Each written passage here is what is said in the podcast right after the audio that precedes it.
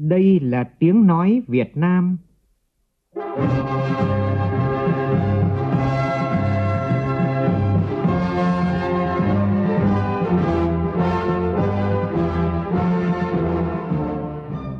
là tiếng nói Việt Nam, phát thanh từ Hà Nội, thủ đô nước Cộng hòa xã hội chủ nghĩa Việt Nam.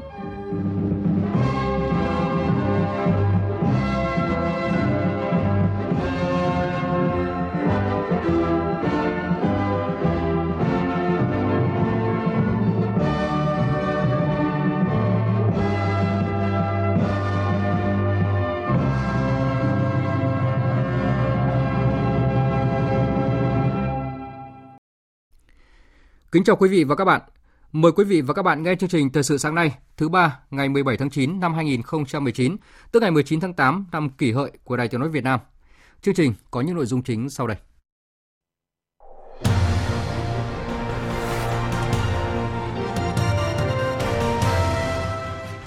Hôm nay, Ủy ban Thường vụ Quốc hội sẽ cho ý kiến vào dự thảo nghị quyết của Quốc hội về xử lý tiền thuế nợ đối với người nộp thuế không còn khả năng nộp ngân sách nhà nước – Thanh tra Chính phủ công bố kết luận điều tra vụ VN Phạc Ma và chuyển hồ sơ sang Ủy ban Kiểm tra Trung ương Đảng để xem xét xử lý theo thẩm quyền đối với cán bộ có liên quan.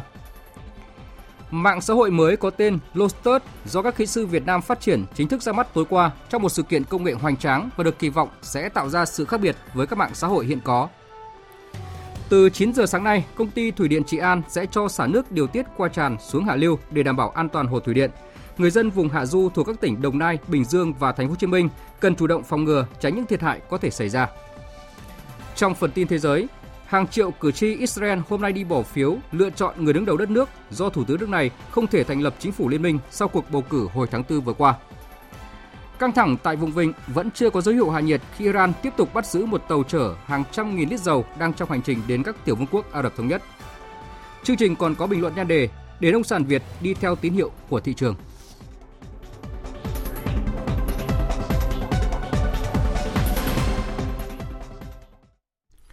Bây giờ là nội dung chi tiết. Chiều qua tại trụ sở chính phủ, Thủ tướng Nguyễn Xuân Phúc tiếp Thượng tướng Alvaro Lopez Miera, Ủy viên Bộ Chính trị, Tổng tham mưu trưởng, Thứ trưởng thứ nhất Bộ các lực lượng vũ trang cách mạng Cuba. Tin của phóng viên Vũ Dũng. Tại buổi tiếp, Thủ tướng Nguyễn Xuân Phúc nhấn mạnh Việt Nam lên án chính sách bao vây cấm vận với Cuba và luôn đứng bên cạnh và hỗ trợ Cuba hết sức mình. Về vấn đề an ninh mạng, Thủ tướng khẳng định Việt Nam có kinh nghiệm trong xử lý vấn đề này, nhất là với năng lực của các doanh nghiệp mạnh như Tập đoàn Công nghiệp Viễn thông Quân đội, và Cuba hoàn toàn có thể tin tưởng vào Việt Nam. Về những đề nghị khác của Cuba, Thủ tướng giao lãnh đạo Bộ Quốc phòng báo cáo cụ thể để có quyết sách phù hợp, khẳng định Việt Nam luôn nỗ lực giúp đỡ Cuba vượt qua khó khăn, nhất là trong việc cung cấp gạo, lương thực. Đồng chí Miera nêu rõ, lực lượng vũ trang cách mạng Cuba được chính phủ giao nhiệm vụ đảm bảo lương thực cho đất nước. Do đó mong muốn Việt Nam chia sẻ kinh nghiệm, hỗ trợ Cuba về giống và cử chuyên gia sang giúp canh tác cây ngô. Đồng chí Miera đồng thời cho biết, Cuba mong Việt Nam sẽ hỗ trợ phát triển ngành công nghiệp, trong đó có đóng tàu, cũng như tăng cường hợp tác với Việt Nam trong việc đảm bảo an ninh mạng. Như tin đã đưa, hôm qua tại Quảng Trị, Thủ tướng Nguyễn Xuân Phúc và Phó Thủ tướng Trịnh Đình Dũng đã phát lệnh khởi công dự án thành phần dự án đường bộ cao tốc trên tuyến Bắc Nam phía Đông giai đoạn 2017-2020 từ huyện Cam Lộ, tỉnh Quảng Trị đến La Sơn thuộc huyện Phú Lộc, tỉnh Thừa Thiên Huế. Đây là dự án đầu tiên trong 11 dự án thành phần của đường bộ cao tốc trên tuyến Bắc Nam phía Đông được đầu tư xây dựng từ nay đến năm 2021 với chiều dài là 654 km. Đây cũng là một trong ba dự án được đầu tư xây dựng bằng vốn đầu tư công Đoạn cao tốc này đi trùng với đường Hồ Chí Minh, khi hoàn thành sẽ nối với tuyến cao tốc La Sơn đến Túy Loan ở Đà Nẵng. Phát biểu tại buổi lễ, Thủ tướng Nguyễn Xuân Phúc khẳng định đường cao tốc Bắc Nam kéo dài từ Mục Nam Quan tới Mũ Cà Mau có ý nghĩa chiến lược nên được Đảng và Nhà nước quyết tâm xây dựng nhằm góp phần nâng cao sức cạnh tranh quốc gia. Và ngay trong chiều qua, Bộ trưởng Bộ Giao thông Vận tải Nguyễn Văn Thể cùng đoàn công tác đã làm việc với tỉnh Thừa Thiên Huế để đẩy nhanh tiến độ thực hiện dự án. Tin của phóng viên Lê Hiếu tại miền Trung. Tại buổi làm việc, Ông Phan Ngọc Thọ, Chủ tịch Ủy ban nhân dân tỉnh Thừa Thiên Huế cho biết, triển khai dự án cao tốc Cam Lộ La Sơn, đoạn qua tỉnh này sẽ có trên 1.500 hộ gia đình và các tổ chức bị ảnh hưởng. Đến ngày 30 tháng 9, tỉnh sẽ bàn giao mặt bằng khoảng 10 km, các đoạn không có di rời dân và không có tái định cư. Đến ngày 30 tháng 10 sẽ tiếp tục bàn giao khoảng 20 km đối với các đoạn bố trí tái định cư sen ghép và di rời mồ mả. Đến tháng 11 bàn giao 18 km, số còn lại hoàn thành đến tháng 1 năm 2020. Đánh giá cao sự phối hợp của tỉnh Thừa Thiên Huế trong quá trình thực hiện giải phóng mặt bằng dự án, Bộ trưởng Bộ Giao thông Vận tải Nguyễn Văn Thể đề nghị tỉnh Thừa Thiên Huế chủ động phối hợp với các đơn vị thi công đẩy nhanh tiến độ hoàn thành dự án. Tiếp tục phiên họp thứ 37, hôm nay, Ủy ban Thường vụ Quốc hội cho ý kiến về dự thảo nghị quyết của Quốc hội về xử lý tiền nợ thuế đối với người nộp thuế không còn khả năng nộp ngân sách nhà nước. Phóng viên Lại Hoa thông tin. Bản mới nhất dự thảo nghị quyết của Quốc hội về xử lý tiền nợ thuế đối với người không còn khả năng nộp đã thay đổi hướng tiếp cận so với trước. Theo đó, Bộ Tài chính đề xuất khoanh nợ thay vì xóa nợ đối với 7 nhóm đối tượng và chỉ xóa nợ tiền phạt, tiền chậm nộp phát sinh trước ngày luật quản lý thuế năm 2019 có hiệu lực thi hành. Về thẩm quyền khoanh xóa nợ thuế, dự thảo nghị quyết quy định thủ trưởng cơ quan quản lý thuế quản lý trực tiếp người nộp thuế quyết định việc khoanh nợ Đối với doanh nghiệp và tổ chức, Thủ tướng quyết định xóa nợ thuế đối với trường hợp nợ tiền phạt chậm nộp, tiền chậm nộp từ 15 tỷ đồng trở lên. Bộ trưởng Bộ Tài chính quyết định xóa nợ từ 10 đến 15 tỷ đồng. Tổng cục trưởng Tổng cục Thuế và Tổng cục Hải quan quyết định xóa nợ từ 5 đến dưới 10 tỷ đồng. Chủ tịch Ủy ban Nhân dân cấp tỉnh quyết định xóa nợ dưới 5 tỷ đồng.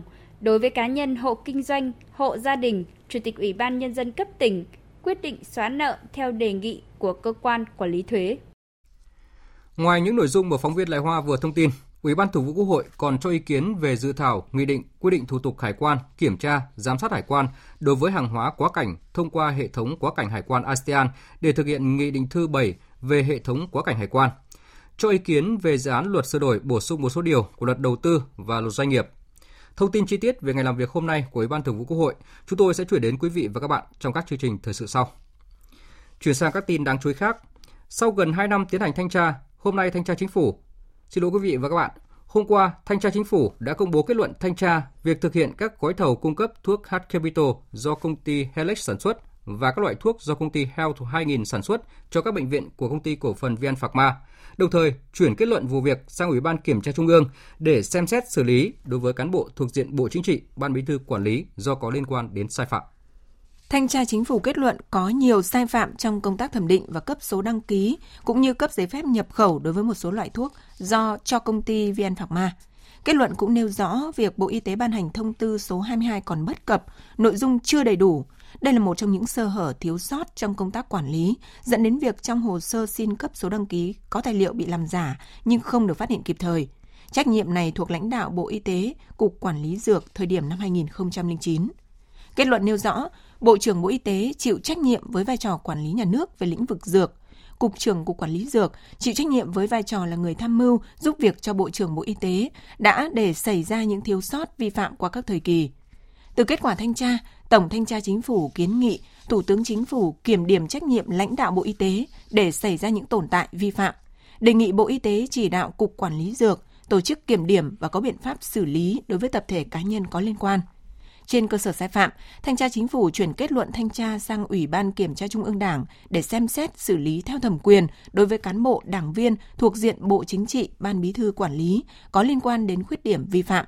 Thanh tra Chính phủ chuyển kết luận thanh tra đến Cơ quan An ninh Điều tra, Bộ Công an để có thêm thông tin, tài liệu phục vụ cho công tác điều tra và xử lý theo thẩm quyền.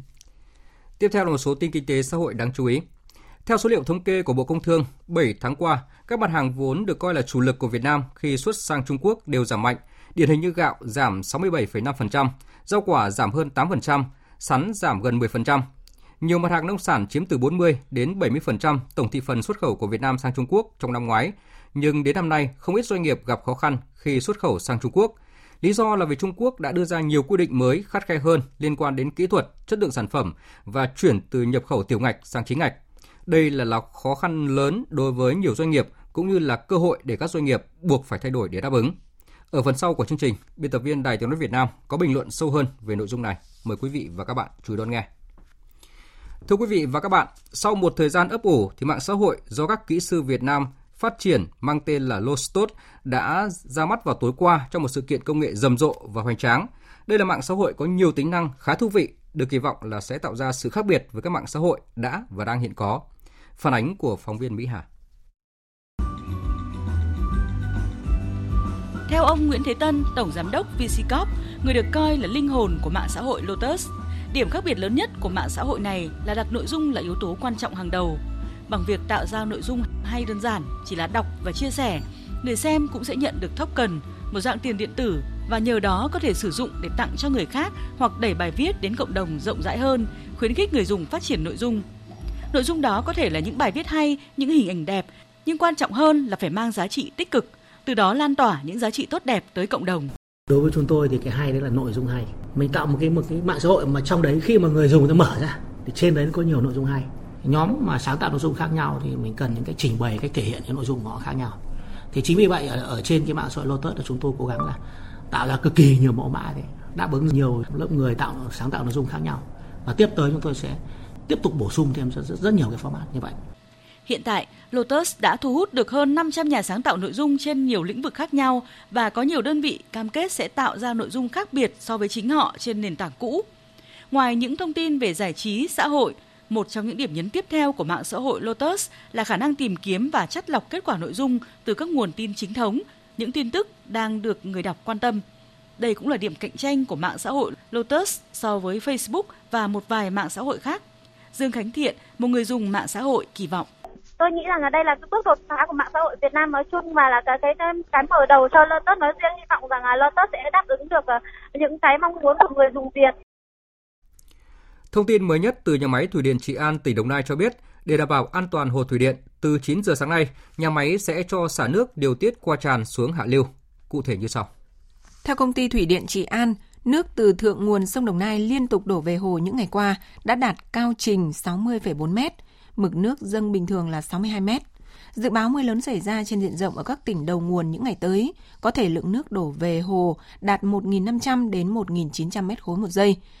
Nhằm đảm bảo an toàn thân đập, chủ động điều tiết mực nước, nhà máy sẽ điều tiết xả tràn với lưu lượng 150 mét khối một giây. Lưu lượng qua tu bin phát điện là 800 mét khối một giây. Như vậy tổng lưu lượng nước xả xuống hạ du là khoảng 950 mét khối một giây. Ông Võ Tấn Nhẫn, giám đốc công ty thủy điện Trị An cho biết, sau khi xả tràn vào sáng nay, tùy tình hình diễn biến của thời tiết, công ty công ty có thể tiếp tục thay đổi lượng nước qua đập tràn. Việc xả lũ đã được đã được thông báo đến chính quyền và người dân sống dọc sông Đồng Nai để có phương án phòng tránh thiệt hại, đặc biệt là những vùng thấp trũng. Do vậy, ngành chức năng và người dân vùng hạ du hồ chứa thuộc các tỉnh Đồng Nai, Bình Dương và thành phố Hồ Chí Minh cần chủ động có biện pháp phòng ngừa, tránh những thiệt hại có thể xảy ra. Cuối giờ chiều qua, người dân xã Đồng Giáp, huyện Văn Quan, tỉnh Lạng Sơn đã bất ngờ phát hiện một người đàn ông bị vùi lấp sau vụ sạt lở tàu luy ven đường. Tin của phóng viên Hoàng Khánh thường trú tại khu vực Đông Bắc. Nạn nhân bị đất đá vùi lấp là anh Vi Văn An, người xã Xuân Long, huyện Cao Lộc, tỉnh Lạng Sơn. Ngay sau khi phát hiện vụ việc, một số người dân sống gần đó đã tổ chức đào bới, đồng thời huy động đoàn viên thanh niên xã Đồng Giáp tìm cách giải cứu người gặp nạn. Anh Hoàng Văn An, bí thư đoàn thanh niên xã Đồng Giáp, huyện Văn Quan, tỉnh Lạng Sơn cho biết. Sau khi thấy như thế, tổ chức uh, lấy tay lấy chân người cao phát đất. Các anh ấy lại gọi điện báo gần chục thanh niên xuống hộ. Cái anh này là anh ấy đội mũ bảo hiểm sau khi úp xuống chắc là cái lưới mũ bảo hiểm nó cứng, nó nó không kín vẫn thở được, mang ra gọi người nhà về đón với mục đích tăng cường kiến thức về điều phối liên ngành, điều hành khẩn cấp và thông tin hỗ trợ điều phối và quản lý khẩn cấp. Sáng nay tại Hà Nội, Tổng cục Phòng chống thiên tai, Bộ Nông nghiệp và Phát triển nông thôn phối hợp với Cục Kiểm lâm Hoa Kỳ tổ chức tập huấn điều hành khẩn cấp và điều phối liên ngành trong phòng chống thiên tai. Phóng viên Minh Long thông tin. Kế hoạch ứng phó khẩn cấp dựa trên việc thu thập dữ liệu, phân tích, đưa ra thông điệp, thông qua phổ biến giám sát, thích ứng với thiên tai, trong đó đề cập đến mối quan hệ giữa hệ thống quản lý sự cố quốc gia điều phối liên ngành với Trung tâm điều hành khẩn cấp quản lý tại hiện trường. Tại Việt Nam, những năm qua, mặc dù công tác phòng chống thiên tai đã được cả hệ thống chính trị vào cuộc, nhưng thiệt hại về người và cơ sở hạ tầng có xu hướng gia tăng. Năng lực ứng phó của lực lượng phòng chống thiên tai với các thiên tai lớn còn bất cập. Nguồn lực đầu tư cho công tác phòng chống thiên tai còn hạn chế, chưa huy động được nguồn lực xã hội đầu tư và cung cấp dịch vụ phòng chống thiên tai. Trong khi đó, một số công trình hồ chứa đê điều ở miền Trung còn bất cập và chưa có giải pháp hiệu quả. Thiên tai trong năm 2018 làm 224 người chết và mất tích, thiệt hại về tài sản lên tới gần 2.000 tỷ đồng. Nửa đầu năm nay, mưa lớn cực đoan, mưa đá, rông lốc, sạt lở bờ sông bờ biển xảy ra ở nhiều nơi, nhất là tại phía Bắc, làm 23 người chết và mất tích.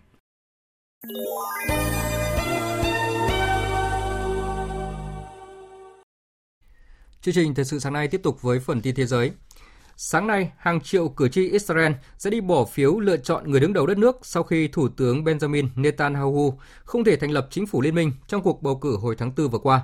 Phóng viên Ngọc Thạch thường trú tại Ai Cập theo dõi khu vực Trung Đông đưa tin. Ủy ban bầu cử Israel cho biết có 6,4 triệu cử tri đủ điều kiện đi bỏ phiếu cho các ứng cử viên của 31 đảng phái. Đây là lần thứ hai trong năm nay cử tri Israel đi bỏ phiếu bầu sau khi đảng Likud của Thủ tướng Benjamin Netanyahu lãnh đạo không thể thành lập một chính phủ liên minh mới sau cuộc bầu cử tháng 4 vừa qua. Việc có rất nhiều đảng cạnh tranh ghế trong Quốc hội sẽ rất khó có phe nào giành được đa số từ 61 ghế trở lên. Điều này có nghĩa là sau khi số phiếu được tính, các đảng lớn hơn hoặc các liên minh sẽ liên kết với các đảng nhỏ để xây dựng một liên minh thành lập chính phủ. Thủ tướng Benjamin Netanyahu vẫn là ứng cử viên nặng ký trong cuộc cạnh tranh lần này. Đối thủ chính của ông Netanyahu là cựu chỉ huy quân sự Benny Gantz thuộc đảng Xanh Trắng. Căng thẳng tại vùng vịnh vẫn chưa có dấu hiệu hạ nhiệt khi mà hãng tin bán chính thức ISNA hôm qua cho biết lực lượng vệ binh cách mạng Hồi giáo Iran đã bắt giữ một tàu ở vùng vịnh do nghi buôn lậu 250.000 lít dầu diesel đến các tiểu vương quốc Ả Rập Thống Nhất. Con tàu bị bắt gần đảo Kristatan của Iran ở vịnh Persic. Thủy thủ đoàn đã được bàn giao cho chính quyền địa phương, nhưng một thông tin không tiết lộ quốc tịch của các thành viên thủy thủ đoàn. Sự việc diễn ra trong bối cảnh căng thẳng quốc tế gia tăng sau vụ máy bay không người lái tấn công cơ sở lọc dầu lớn nhất thế giới Ả Rập Xê Út cuối tuần qua, khiến giá dầu toàn cầu tăng 20%. Đã có những nhận định cho rằng các vụ tấn công này có thể đẩy thế giới vào một cuộc khủng hoảng mới. Tuy nhiên, điều này có thực sự xảy ra? Biên tập viên Hồ Điệp phân tích. Nếu vụ tấn công này xảy ra vào thời điểm cách đây hơn một thập niên, sự việc có thể sẽ đẩy giá dầu tăng vọt và mọi chuyện sẽ khác. Tuy nhiên hiện nay kho dự trữ dầu toàn cầu đang nhiều hơn bình thường, trong khi nền kinh tế thế giới đang tăng trưởng chậm lại nên nhu cầu năng lượng cũng đã giảm bớt. Do đó, Trước mắt, giá dầu có thể tăng trong thời gian ngắn và gây áp lực tới tăng trưởng kinh tế toàn cầu, song sẽ sớm chững lại và thậm chí giảm theo cung cầu từ thị trường. Mấu chốt hiện giờ là liệu vụ tấn công nhằm vào các cơ sở dầu mỏ của Ả Rập Xê Út có thể trở thành cái cớ khiến vòng xoáy căng thẳng giữa các bên tại vùng vịnh bùng phát trở lại hay không. Điều này mới là yếu tố chủ chốt tác động tới giá dầu và là mối đe dọa thực sự đối với an ninh năng lượng toàn cầu. Trong diễn biến mới nhất, Tổng thống Mỹ Donald Trump vẫn cho rằng Iran đã tấn công nhà máy lọc dầu của Ả Rập Xê Út hồi cuối tuần. Tuy vậy, ông không vội vã trả đũa và vẫn đang tìm cách xác minh ai là thủ phạm. Phạm Huân, phóng viên Đài tiếng nói Việt Nam thường trú tại Mỹ, đưa tin. Một loạt quan chức trong nội các chính quyền Tổng thống Trump, bao gồm Ngoại trưởng Mike Pompeo và Bộ trưởng Năng lượng Rich Perry đã đổ lỗi cho Iran tiến hành cuộc tấn công vào nhà máy lọc dầu của Ả Rập Xê Út. Tổng thống Trump tuyên bố Mỹ có nhiều giải pháp nhằm đáp trả vụ tấn công này. Tuy nhiên, ông Trump từ chối tiết lộ các biện pháp đang được cân nhắc. Ông Trump cũng cho biết Mỹ có thể giúp Ả Rập Xê Út, tuy nhiên không hứa sẽ bảo vệ nước này. Trong một động thái liên quan, Điện Kremlin hôm qua cảnh báo không nên phản ứng vội vàng về các vụ tấn công bằng máy bay không người lái nhằm vào hai cơ sở lọc dầu ở Ả Rập Xê Út vừa qua mà Mỹ cáo buộc Iran tiến hành, đồng thời kêu gọi các nước tránh những bước đi hay kết luận vội vàng có khả năng khiến tình hình trở nên nghiêm trọng. Điện Kremlin cũng xác nhận Tổng thống Nga Vladimir Putin sẽ tới thăm Ả Rập Xê Út vào tháng 10 tới. Về cuộc chiến thương mại Mỹ-Trung Quốc, Văn phòng đại diện thương mại Mỹ cho biết các cấp phó trưởng đoàn đàm phán thương mại Mỹ-Trung sẽ gặp nhau ở thủ đô Washington vào ngày 19 tháng 9. Tiếp đó, đại diện thương mại Mỹ và Bộ trưởng Tài chính Mỹ sẽ gặp trưởng đoàn đàm phán Trung Quốc, Phó Thủ tướng Lưu Hạc vào đầu tháng 10. Trong khi đó, thì tại buổi họp báo công bố số liệu kinh tế 8 tháng đầu năm nay, mặc dù một số chỉ số kinh tế sụt giảm, nhưng mà người phát ngôn Cục Thống kê của Trung Quốc, Phó Lăng Huy khẳng định nền kinh tế nước này vẫn đang vận hành ổn định. Tin của phóng viên Đinh Tuấn, thường trú tại Bắc Kinh, Trung Quốc. Phát biểu tại buổi họp báo, người phát ngôn Cục Thống kê Quốc gia Trung Quốc Phó Lăng Huy khẳng định, trong bối cảnh tăng trưởng kinh tế thế giới chậm lại, chủ nghĩa bảo hộ mậu dịch trỗi dậy mạnh mẽ cũng như áp lực giảm tốc của kinh tế trong nước, thì số liệu kinh tế 8 tháng đầu năm cho thấy kinh tế Trung Quốc vẫn nằm trong khu vực hợp lý. Xu thế chuyển đổi kết cấu nền kinh tế không thay đổi, nước này vẫn bảo đảm nền kinh tế vận hành một cách ổn định. Đối mặt với tình hình kinh tế thế giới phức tạp, tổng thể kinh tế Trung Quốc vẫn ổn định cũng như bảo đảm được xu thế tiến lên trong ổn định. Tuy nhiên, số liệu mà Cục Thống kê Quốc gia Trung Quốc công bố cho thấy sản lượng công nghiệp của Trung Quốc trong tháng 8 chỉ tăng 4,4%, mức thấp nhất trong vòng 17 năm qua và thấp hơn 0,4% so với tháng 7. Chỉ số giá tiêu dùng 8 tháng đầu năm tăng 2,4%, tăng 0,1% so với 7 tháng đầu năm. Anh và Liên minh châu Âu vẫn chưa đạt được thỏa thuận cho kế hoạch Anh rời khỏi ngôi nhà chung, còn gọi là Brexit, dự kiến diễn ra vào ngày 31 tháng 10 tới. Đây là kết quả mới đây giữa Thủ tướng Anh Boris Johnson và Chủ tịch Ủy ban châu Âu Jean-Claude Juncker tại Luxembourg. Phóng viên Quang Dũng, thường trú tại khu vực Tây Âu, đưa tin. Sau cuộc họp, phía châu Âu phát ra thông cáo cho biết ông Juncker đã đề nghị ông Johnson phải có trách nhiệm đưa ra một giải pháp có thể thực thi để thay thế điều khoản chốt chặn backstop, nhưng Thủ tướng Anh đã không đưa ra được bất cứ đề nghị nào. Đích thân ông Boris Johnson sau đó cũng thừa nhận trước báo giới rằng các cuộc đàm phán đang trong giai đoạn khó khăn. Điểm tích cực duy nhất đó là Liên minh châu và Anh đã thống nhất sẽ nâng cấp các cuộc gặp từ cấp độ kỹ thuật hai lần một tuần lên cấp độ chính trị và tiến hành hàng ngày từ nay cho đến khi có thỏa thuận. Các đàm phán ở cấp độ này sẽ do trưởng đoàn đàm phán Brexit của Liên minh châu Michel Barnier và Bộ trưởng phụ trách Brexit của Anh Steve Barclay đảm nhận. Cũng trong chiều ngày 16 tháng 9, chuyến thăm của ông Boris Johnson đến Luxembourg kết thúc trong bẽ bàng khi Thủ tướng Anh buộc phải hủy bỏ cuộc họp báo chung với Thủ tướng nước chủ nhà Xavier Bettel do bị nhiều người biểu tình. Vừa rồi là phần tin thời sự quốc tế. Tiếp tục chương trình thời sự sáng nay là một số tin thể thao đáng chú ý.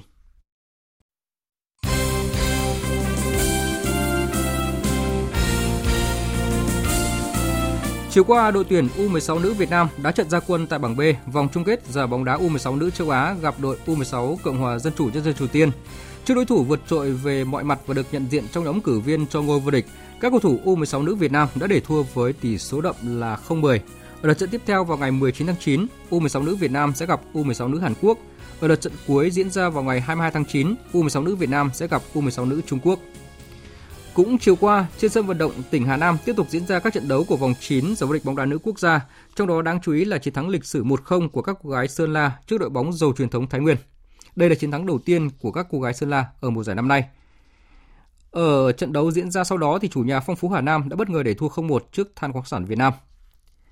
Chiều nay tiếp tục diễn ra các trận đấu của vòng 17 giải vô địch bóng đá quốc gia Futsal HD Bank. Lúc 9 giờ là trận đấu giữa Tân Hiệp Hưng và Quảng Nam, lúc 12 giờ 30 phút là trận đấu Cao Bằng gặp Thái Sơn Nam và 16 giờ là trận đấu Sahako gặp Thái Sơn Bắc. Trước đó hôm qua đã diễn ra hai trận đấu sớm của vòng 17 với các kết quả như sau. Sanvinet Sanatech Khánh Hòa, thắng Đà Nẵng 5-2 và Cariachan Sài Gòn thắng Sanac Khánh Hòa 3-1.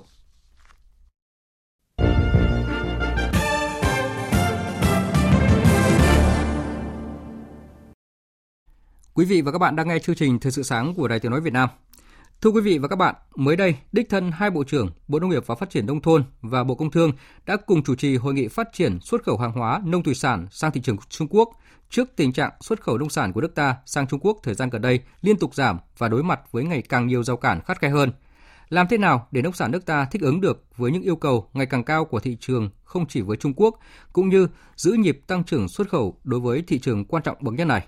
Về nội dung này, biên tập viên Hương Lan có bình luận nhan đề để nông sản Việt đi theo tín hiệu thị trường. Mời quý vị và các bạn cùng nghe. Đã không ít lần xảy ra tình trạng từng đoàn xe tải chở dưa hấu, thanh long nối đuôi nhau nằm chờ cả tuần ở cửa khẩu Tuân Thanh, Lạng Sơn để xuất bán trong nỗi lo lắng, sốt ruột của thương lái bởi trái cây thối hỏng mỗi ngày. Một khi việc thông thương ở cửa khẩu sang Trung Quốc bị ách tắc là nông sản trong nước bị ùn ứ, sụt giá khó tiêu thụ, sản xuất lao đao. Đối với nhóm hàng nông thủy sản, Trung Quốc là thị trường xuất khẩu lớn nhất của Việt Nam, bình quân chiếm 27% tổng kim ngạch xuất khẩu nông thủy sản của cả nước. Với gạo, nông sản chủ lực của nước ta, thì nhiều năm qua, Trung Quốc là thị trường lớn số 1 với lượng gạo nhập khẩu khoảng 2 triệu 300 ngàn tấn, chiếm 40% thị phần. Rồi với rau quả, cao su, sắn, chè, thì Trung Quốc cũng là một trong những thị trường xuất khẩu chủ lực. Lâu nay, đối với các doanh nghiệp thương lái trong nước, Trung Quốc cũng luôn được coi là một thị trường tương đối dễ tính, yêu cầu chất lượng không quá cao. Vì thế, việc xuất khẩu nông sản của nước ta sang thị trường này tương đối dễ dàng, chủ yếu theo đường tiểu ngạch. Thế nhưng, từ đầu năm nay, thị trường Trung Quốc đã siết chặt hơn khi đặt ra nhiều rào cản kỹ thuật về chất lượng và truy xuất nguồn gốc đối với nông sản nhập khẩu và cũng đặt ra yêu cầu xuất khẩu chính ngạch. Điều này đã tác động không nhỏ đến xuất khẩu nông sản của nước ta sang thị trường này, với minh chứng từ số liệu của Bộ Công Thương. Xuất khẩu nông thủy sản sang Trung Quốc 7 tháng năm nay đã giảm 9,2% so với cùng kỳ, trong đó gạo giảm sâu nhất tới gần 70%. Vì thế, không còn chuyện nông sản không biết chất lượng ra sao, không rõ nguồn gốc thế nào được xuất khẩu vào thị trường này. Và cũng không riêng gì Trung Quốc mà phải nhận thức rằng đây chính là xu hướng tiêu dùng chung trên thế giới với những đòi hỏi ngày càng khắt khe của thị trường trong bối cảnh hội nhập hiện nay. Trước thức thách này, không còn con đường nào khác là bà con nông dân và các doanh nghiệp nước ta phải thay đổi phương thức sản xuất, xuất khẩu nếu muốn tiếp tục tồn tại và bán nông sản sang thị trường đông dân nhất thế giới này. Mà cũng không chỉ với thị trường Trung Quốc. Một khi nông sản đạt tiêu chuẩn chất lượng, an toàn vệ sinh thực phẩm, truy xuất nguồn gốc rõ ràng, thì nông sản Việt có thể có mặt ở nhiều thị trường khác. Và khi ấy, nông sản Việt sẽ đạt được hai mục đích quan trọng. Một là không còn nỗi lo phụ thuộc vào một thị trường. Hai là có thể tự tin vươn ra các thị trường khó tính với giá trị ngày càng cao hơn. Thực tế, liên tục có những nông sản đặc sản trong nước như xoài, thanh long, vú sữa, nhãn đã vươn tới các thị trường khó tính ở châu Âu, Nhật Bản, Mỹ, Australia. Không hề đơn giản để đạt được thành quả này. Ví như xoài phải mất 10 năm đàm phán mới xuất khẩu được sang Mỹ. Thanh long mất tới 9 năm hay mất 7 năm để trôm trôm xuất được sang New Zealand. Thế nhưng như khẳng định của Bộ trưởng Bộ Nông nghiệp và Phát triển Nông thôn Nguyễn Xuân Cường, khó mấy cũng phải làm. Trong việc tổ chức lại sản xuất và xuất khẩu này, các địa phương cần phải thực hiện hết sức thận trọng và có cách làm bài bản để sản xuất phải đi liền với tiêu thụ, gắn với chất lượng, đáp ứng đúng và trúng nhu cầu thị trường để đẩy mạnh xuất khẩu sang nhiều thị trường, không chỉ riêng thị trường Trung Quốc. Bởi được mùa đã vui, nhưng bán nông sản được giá mới là điều mà ngành nông nghiệp và nông dân mong mỏi nhất. Còn nếu vẫn giữ thói quen chạy theo số lượng, sản xuất cho nhiều, thì không những không có thị trường, mà sớm muộn, nông sản lại rơi vào tình trạng được mùa rớt giá, ôn ứ nông sản như đã từng xảy ra. Quý vị và các bạn vừa nghe bình luận nhan đề Để nông sản Việt đi theo tín hiệu của thị trường. Dự báo thời tiết Phía Tây Bắc Bộ có mưa rào và rông vài nơi, gió nhẹ, nhiệt độ từ 22 đến 34 độ. Phía Đông Bắc Bộ ngày có mưa rào và rông vài nơi, đêm có mưa, mưa rào rải rác và có nơi có rông, gió nhẹ, nhiệt độ từ 24 đến 34 độ. Các tỉnh từ Thanh Hóa đến Thừa Thiên Huế, ngày nắng, chiều tối và đêm có mưa rào và rông vài nơi, riêng phía Bắc đêm có mưa rào rải rác và có nơi có rông, gió nhẹ, nhiệt độ từ 24 đến 34 độ. Các tỉnh ven biển từ Đà Nẵng đến Bình Thuận, phía Bắc có mưa rào và rông vài nơi, phía Nam có mưa vừa, mưa to, có nơi mưa rất to và rải rác có rông, gió Tây đến Tây Nam cấp 2, cấp 3, nhiệt độ từ 23 đến 32 độ. Tây Nguyên, ngày có mưa rào và rông rải rác, chiều tối và đêm có mưa rào và rải rác có rông. Riêng phía Nam có mưa vừa, mưa to, có nơi mưa rất to và rải rác có rông, gió nhẹ, nhiệt độ từ 20 đến 30 độ. Nam Bộ có mưa vừa, mưa to, có nơi mưa rất to và rải rác có rông, gió Tây Nam cấp 2, cấp 3, nhiệt độ từ 23 đến 31 độ. Khu vực Hà Nội ngày có mưa rào và rông vài nơi, đêm có mưa, mưa rào rải rác và có nơi có rông, gió nhẹ, nhiệt độ từ 26 đến 34 độ. Dự báo thời tiết biển Vịnh Bắc Bộ và vùng biển từ Quảng Trị đến Quảng Ngãi có mưa rào và rông vài nơi, tầm nhìn xa trên 10 km, gió nhẹ. Vùng biển từ Bình Định đến Ninh Thuận có mưa rào và rông rải rác, tầm nhìn xa trên 10 km, giảm xuống từ 4 đến 10 km trong mưa. Phía Bắc, gió Đông Bắc đến Đông, phía Nam gió Tây đến Tây Nam cấp 3, cấp 4. Trong cơn rông có khả năng xảy ra lốc xoáy và gió giật mạnh. Vùng biển từ Bình Thuận đến Cà Mau, từ Cà Mau đến Kiên Giang, bao gồm cả Phú Quốc, có mưa rào và rông rải rác, tầm nhìn xa trên 10 km, giảm xuống từ 4 đến 10 km trong mưa, gió Tây đến Tây Nam cấp 5. Trong cơn rông có khả năng xảy ra lốc xoáy và gió giật mạnh. Khu vực giữa Biển Đông có mưa rào và rông rải rác, tầm nhìn xa trên 10 km, giảm xuống từ 4 đến 10 km trong mưa. Phía Bắc, gió Đông Bắc đến Đông, phía Nam, gió Tây đến Tây Nam cấp 4, cấp 5. Trong cơn rông có khả năng xảy ra lốc xoáy và gió giật mạnh. Khu vực Nam Biển Đông có mưa rào và rông rải rác, tầm nhìn xa trên 10 km, giảm xuống từ 4 đến 10 km trong mưa, gió Tây đến Tây Nam cấp 4, cấp 5. Trong cơn rông có khả năng xảy ra lốc xoáy và gió giật mạnh. Khu vực quần đảo Hoàng Sa thuộc thành phố Đà Nẵng có mưa rào và rông vài nơi, tầm nhìn xa trên 10 km, gió Đông Bắc cấp 3, cấp 4. Khu vực quần đảo Trường Sa thuộc tỉnh Khánh Hòa có mưa rào và rông rải rác, tầm nhìn xa trên 10 km, giảm xuống từ 4 đến 10 km trong mưa, gió Tây đến Tây Nam cấp 4, cấp 5. Trong cơn rông có khả năng xảy ra lốc xoáy và gió giật mạnh. Vịnh Thái Lan có mưa rào và rải rác có rông, tầm nhìn xa từ 4 đến 10 km, gió Tây cấp 4, cấp 5. Trong cơn rông có khả năng xảy ra lốc xoáy và gió giật mạnh. Những thông tin dự báo thời tiết vừa rồi đã kết thúc chương trình thời sự sáng nay của Đài Tiếng nói Việt Nam. Chương trình do biên tập viên Nguyễn Cường biên soạn và thực hiện với sự tham gia của phát thanh viên Quỳnh Anh và kỹ thuật viên Uông Biên. Chịu trách nhiệm nội dung Đồng Mạnh Hùng. Cảm ơn quý vị và các bạn đã dành thời gian lắng nghe.